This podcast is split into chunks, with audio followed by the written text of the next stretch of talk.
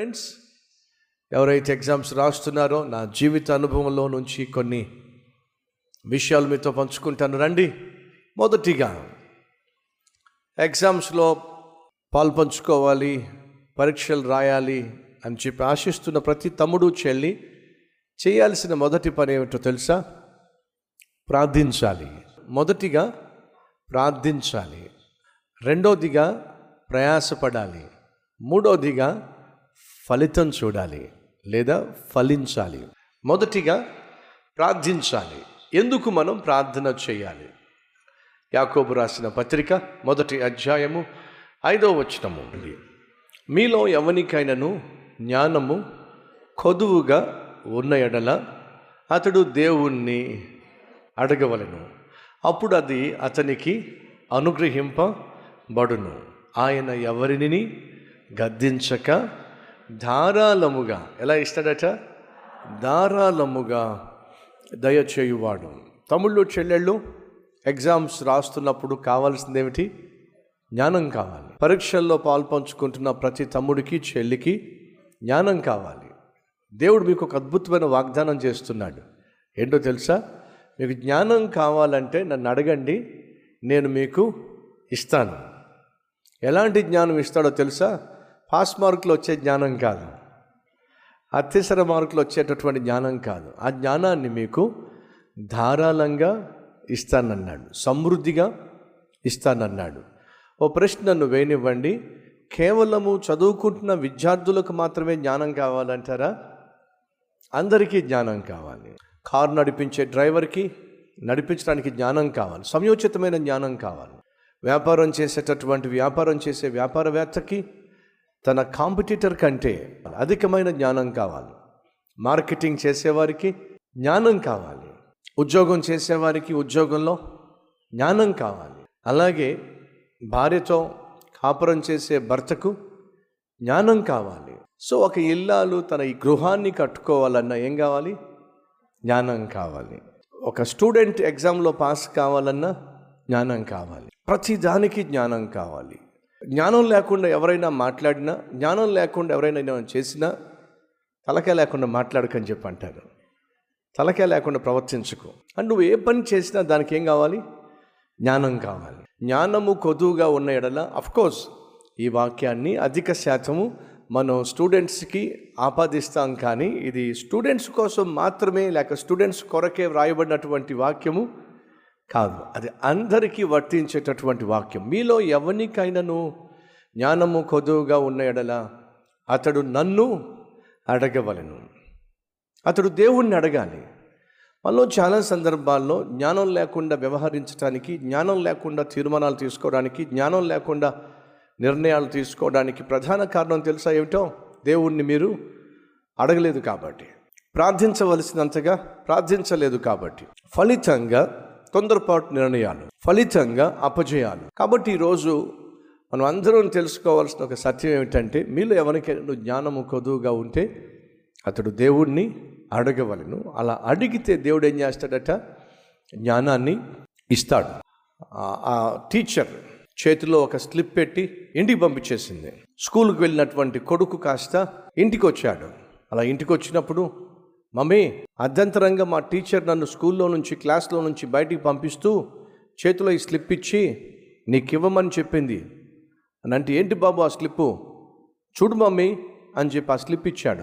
ఆ స్లిప్ చూసింది ఆ తల్లి. ఆ చిన్న పిల్లవాడు అమాయకంగా తల్లిని చూస్తున్నాడు మా టీచర్ ఏం రాసిందో అని చెప్పి. అప్పుడు ఆ టీచర్ చెప్పిన మాట ఏంటి తెలుసా? బాబు నువ్వట మహాజ్ఞానివట. ఎవరట? నువ్వు మహా జ్ఞానివట. నీ జ్ఞానానికి తగినటువంటి పాఠాలు మీ టీచర్ చెప్పలేకపోతుందట. ఇంతటి జ్ఞానికి నేను పాఠాలు చెప్పలేకపోతున్నాను. ఇంటి దగ్గరే ఉండి మీ అబ్బాయికి మీరే పాఠాలు నేర్పించండి అని చెప్పి స్లిప్ రాసి పంపించింది నాయన. నీకున్న జ్ఞానానికి నీ టీచరు పాఠాలు చెప్పలేకపోతుంది కాబట్టి ఇక నుంచి నేనే పాఠాలు చెప్తానయ్యా అని చెప్పి ఆ చిన్న పిల్లవాడిని ఒళ్ళో పెట్టుకొని ఆ తల్లి కన్నీరు కార్చింది. ప్రభా నా కుమారునికి జ్ఞానం కావాలి. అలాగే నా కుమారునికి చక్కగా చదువు నేర్పించే జ్ఞానం నాకు కావాలి. చదువు చెప్పగలిగిన జ్ఞానం నాకు కావాలి. అనుగ్రహించు నాయన అని ఆ తల్లి కన్నీళ్ళు కార్చింది. దయచేసి గమనించండి. బిడ్డలు చదవాలి అంటే తల్లిదండ్రులు ఏం చేయాలి? చదివించాలి. వాళ్ళు ఖచ్చితంగా పక్కన కూర్చోవాలి. తల్లి పక్కన కూర్చుంటేనే బిడ్డలు పక్కన కూర్చొని చదువుతారు. తల్లి టీవీ ముందు కూర్చుంటే బిడ్డలు ఇంకా వెళ్ళి పక్కింట్లో కూర్చుంటారు లేదా వెళ్ళి బయట ఆడుకుంటారు లేదా ఇష్టానుసారంగా జీవిస్తారు. ఈరోజు అనేక మంది స్టూడెంట్స్ అనేక మంది బిడ్డల యొక్క చదువు సరిగా ఉండకపోవడానికి కారణం తల్లికి బిడ్డల పట్ల శ్రద్ధ లేకపోవడం తండ్రికి బిడ్డల పట్ల శ్రద్ధ లేకపోవడం వారి చదువు పట్ల శ్రద్ధ లేకపోవడం. కుదురుగా ఒక రెండు గంటల సేపు ఒక మూడు గంటల సేపు స్కూల్ నుంచి వచ్చినటువంటి బిడ్డలను కూర్చోబెట్టుకొని చదివించే శ్రద్ధ మనకుందా? ఆలోచించండి. తల్లిగా తండ్రిగా నీకే శ్రద్ధ లేనప్పుడు నువ్వే వారి యొక్క చదువు గురించి పట్టించుకోనప్పుడు వాళ్ళు ఇంకెలా చదువుతావు చెప్పండి?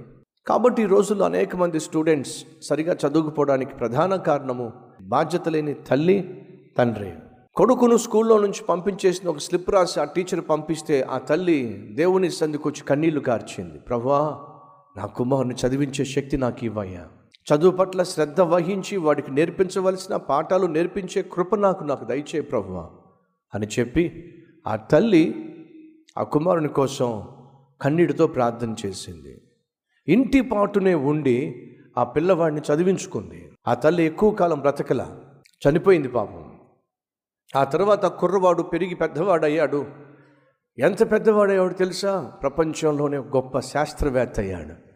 ఎంత గొప్ప శాస్త్రవేత్త అయ్యాడో తెలుసా? ఈరోజు మనం కలిగి ఉన్న ఈ లైటింగ్ ఈ బల్బ్స్ కనుగొన్నది ఆ కుర్రవాడే. అతని పేరేంటో తెలుసా? Thomas Alva Edison. ఇంటికి వెళ్తే మొదటిగా మీరు ఏం చేస్తారు? లైట్ వేస్తారు. ఆఫీస్కి వెళ్తే మొదట ఏం చేస్తారు? లైట్ వేస్తారు. మందిరంలోకి వస్తే మీకు ఏం కనిపిస్తుంది? లైట్స్ కనిపిస్తున్నాయి. ఈ లైట్ను కనుగొంది ఎవరో తెలుసా? చీకటిని పారద్రోలి వెలుగును తీసుకొచ్చింది ఎవరో తెలుసా? అనగా బల్బును క్రియేట్ చేసింది ఎవరో తెలుసా? Thomas Alva Edison. ఈరోజు ప్రతి తండ్రి ప్రతి తల్లి బాధ్యత వహించండి. బిడ్డలను చదివించడంలో ఆత్మీయంగా పెంచడంలో శ్రద్ధ వహించండి. వారితో కొంత సమయాన్ని గడపండి. తమ్ముళ్ళు చెల్లెళ్ళు కష్టపడి చదవండి. మొదటిగా ప్రార్థించండి. ప్రయాసపడండి. ఫలితాన్ని చూడండి. తత్ఫలితంగా దేవుణ్ణి మహిమపరచమని మనవి చేస్తూ మీ అందరి కోసం ప్రార్థన చేయాలి ఆశిస్తూ. అలాగే తండ్రులు తల్లులు మీరు కూడా తీర్మానం తీసుకోండి. మా బిడ్డల చుట్టూ ప్రార్థన కంచె వేసుకోవాలి. వాళ్ళ చిన్నప్పటి నుంచి దేవుని భయభక్తులతో మేము పెంచగలగాలి.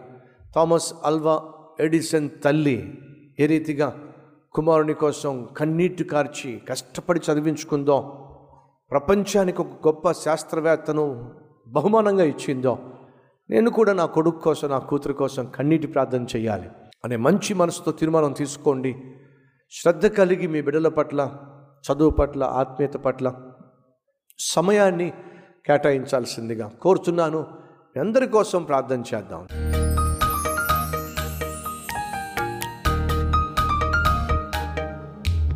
నిన్ను మహిమపరచటమే ధ్యేయంగా పెట్టుకుంటే ఖచ్చితంగా వారు ఉన్నతమైన స్థితికి చేరతారో.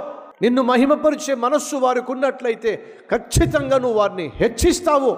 చదువు సంధ్యం లేని నాలాంటి నాయన ఒక కుర్రవాణ్ణి ఏ రీతిగా దీవించావో హెచ్చించావో ప్రపంచానికి తెలియచేశావు. నిన్ను మహిమపరచాలి అనే ఒకే ఒక ఆశ నన్ను ఏ రీతిగా నాయన ఉన్నత స్థితికి తీసుకొచ్చిందో.